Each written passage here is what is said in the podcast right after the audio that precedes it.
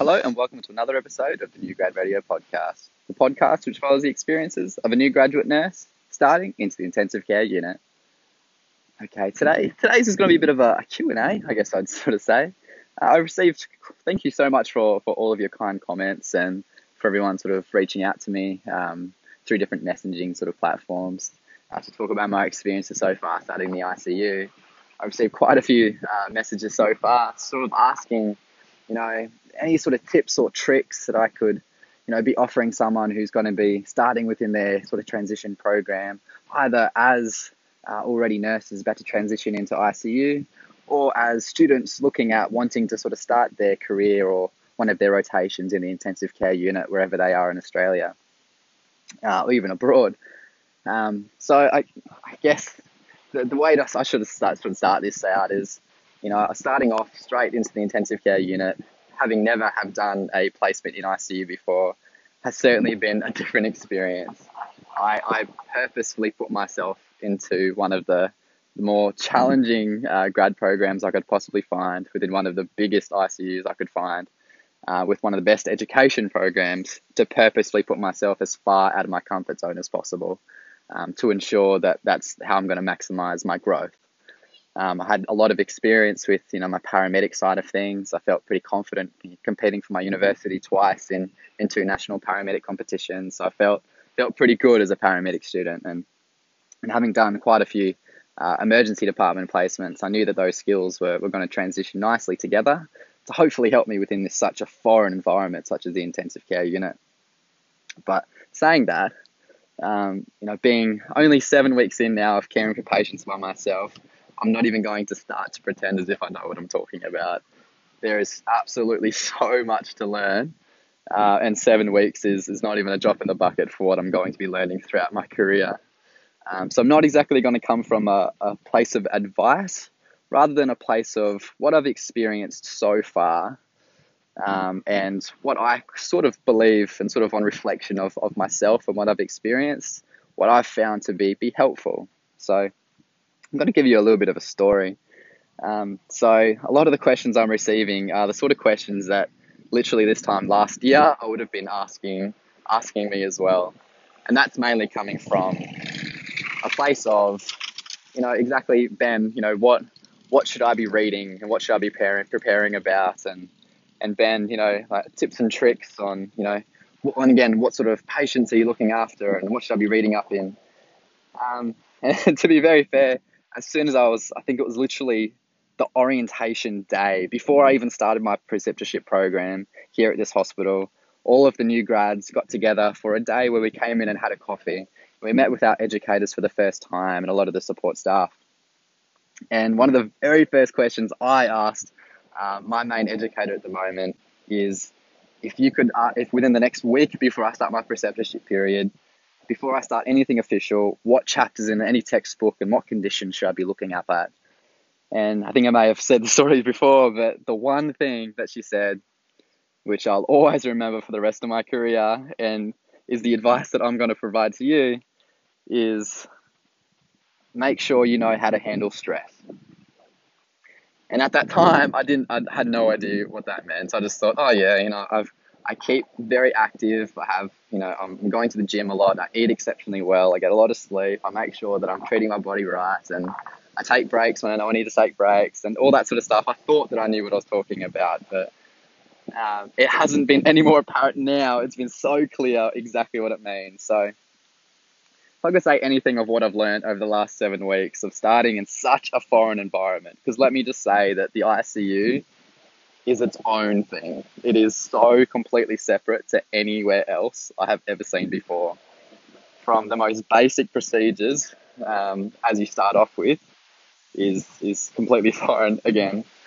Um, is is to know that you are going to to be uncomfortable it's getting comfortable with the uncomfortable. Um, so when I started this this very first day, um, you know, just just priming lines and using pumps and knowing that we can just be giving potassium and knowing that we're using mostly infusions and all this stuff was just so complex. And it's something that every day for the first few days you just feel like an idiot. You feel like what did I even do at university?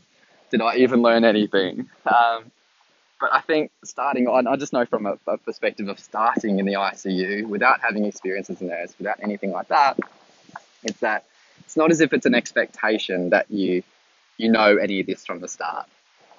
It's it's knowing in your abilities that you are system. What I've found in myself is that I, I believe that I am systematic in my approach. I believe I'm I'm very good at this stage at using my primary survey, especially as this is something that I use, you know, a lot of the time, or all of the time, for every single simulation I was doing with my paramedicine. It's being able to look at a patient, start at your D for danger, your R for response, airway, breathing, circulation, working through it in a systematic way, uh, and putting a patient first. So if the before anything else, you look at anything, any other extensive readings on, you know, severe sepsis and traumatic brain injuries and you know, any you know, multi traumas and all of this complex stuff that I see every day in ICU before any of that is the ability to, to stand there and to go through your primary survey before anything else. Um, and you know, as I spent my first few few weeks, um, you know, doing my preceptorship period, especially, uh, I remember distinctly this one day. It was coming towards the end of the preceptorship period, so I'm still with a buddy, and I had a patient that you know, I, I took, it was getting towards a stage where I was taking care of them mostly myself. And in that stage where I'm about to transition to having my own patients. And I could not have had a more standard baseline of a patient possible. Like it was, it was a discharge straight from ICU to, you know, out of hospital, which never happens. It was, it was, I won't go into any details of what the patient was there for, but at the end of the day, like not there for that long, extubated, everything, like it was, it was all good. Um, and my, and I felt pretty comfortable and I felt really confident in myself. I'm gonna, you know, deliver a really good handover to my educator. So, sorry if the audio's a little bit windy. We're in a windy spot at the moment. Um, but I, I stood there, I sort of sat, I was sort of like all confident, I'm ready to give a handover. And as I'm sitting there, I, am jumbling my words. I, I had this complete mind blank. I feel like I had no idea where to start when it came to the handover. Because again, the handover here in the ICU, completely different to a handover um, than one giving an ED and paramedics. Like it was just, it's just a different beast. And so I got halfway through it and I just started bawling in front of my educator. Like I just felt so stupid, like so, so stupid uh, my educator's like reassuring me to say, look, it's it's okay. Like it's we understand that this is so brand new and so foreign. And for me, like I felt this was such a simple patient. Like why am I finding this so hard? And to be fair, you know that's how I felt for the first few weeks. It was it was difficult. Like it wasn't easy. And now, only now after seven weeks, every single time I still come to work, my mentality has changed from I need to get there super early. I need to really be preparing. To, to now, it's just expect the unexpected and just learn how to roll with the punches because you are going to feel like an idiot. It's it's standard. It's just learning to be resilient, knowing how to take the punch, and just to keep on moving forward. If if if, that, if there's any piece of advice, it, it is that. And so the the way in which I've developed this hasn't just been you know, my, my standard character from day one.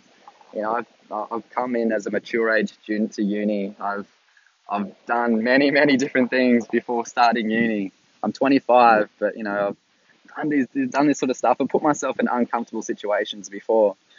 Um, so, you know, I've felt stupid in other things before, and, you know, I've pushed myself exceptionally hard at uni to excel and all these leadership different things. And I feel like I'm a culmination of all of these different things that I've done. So, um, it, it really is, you know, like if there's one trait in which it, which is going to be there, I'd say it's just resilience. You, you, you're gonna, you, you are gonna feel dumb. You, you are going to learn things at a very rapid pace. But as long as, as long as you love the journey, I think that's, that's above all. Like I love everything about my new job. Everything. I like that I'm uncomfortable every single day. I like feeling dumb a lot of the time because it means that I'm learning something new. And the more I've been practicing it and the more that I've been studying up at home, I've been doing a lot of reading at home to make sure that, you know, I've experienced that now. I know how dumb I felt at that moment. Well, let's just keep practicing and let's just do it better next time. It's not going to be perfect next time, but I'm going to get better. I think that is, above all, the attitude of what I believe is making me successful at the moment. And that's why I keep loving coming to work each day because, you know, I I see myself growing. It's not as if I'm getting so complacent within my job that I'm doing the same thing every day. I love that it's all different specialties in this ICU and and that it's exceptionally hard. And that's I purposely chose it for this reason and I could not be any more happy. So I feel like that is is a big tip and trick to say, you know, you can learn as much as you want about sepsis and as much as you want to learn about any other really high acuity specialty thing that happens with the ICU because this is what happens in the ICU. You know, especially the one I'm working in now. It's it's a big, big, big ICU with all of these different specialties, and only the sickest of the sick are ending up in this in this ICU for for the state. So. You know these things. These things are there, and they're nice, and it's nice that I'm looking after these really sick patients. But you know, I just absolutely just love the grind. Um, and there's going to be moments where I'm going to feel stupid again, and there's, there's going to be moments where I have no idea what the hell I'm doing for that shift. And, you know, I think above all, just knowing how to ask for help when you need help. You know, not having too much pride in yourself that you, you're going to jeopardize the, the, the safety of your patient. Knowing how to find the information that you need. So that I think above all, that's what I learned at uni. You know, all the different assignments and studying for that sort of stuff, whilst it's hard and whilst it took up time and whilst you may think it's stupid, I think above all, the one thing that I did learn at uni is that if I need to find out information about sepsis, well, then I know what resources are credible and what, you know, what journal articles I can trust. And, you know, at work, I'm looking up guidelines and I'm knowing, you know, how to find those guidelines and what to do at work. And, you know, it's, it's all just a process. So if you enjoy a challenge, if you, you know, like being uncomfortable, and I honestly feel like I'm making the most difference I can ever make being with such patients who are so high acuity. I, I feel like what I'm bringing to the table is I'm bringing a positive attitude to work each day. I and I, I believe you know above everything, the one thing I excel at is just empathy. You know, I that's that's I know that's that's what I think. I like to put the person first you've got all these buzzes and beepings and learning about mechanical ventilation, all that sort of stuff. But you know, I think it's just the care that I can provide is, is what I what I'm decent at. So anyway, hopefully this has been sort of um, been useful for someone who's looking at starting into the intensive care unit. It's uh, it's challenging, but you know, just really just be prepared that you're about to go into something where it's it's difficult. Um, and it's it's not for everyone. Like I can definitely see how it couldn't be for everyone. I personally love it more than anything in the world, but um, I can see how people could definitely get overwhelmed. So I think if anything, it's about your character and and how you take how you take the challenge. Just love the journey. So hopefully this has been good. If you have any more questions, please don't hesitate to, to write a comment or anything like that. Um, and I'll talk again soon. All right, see ya.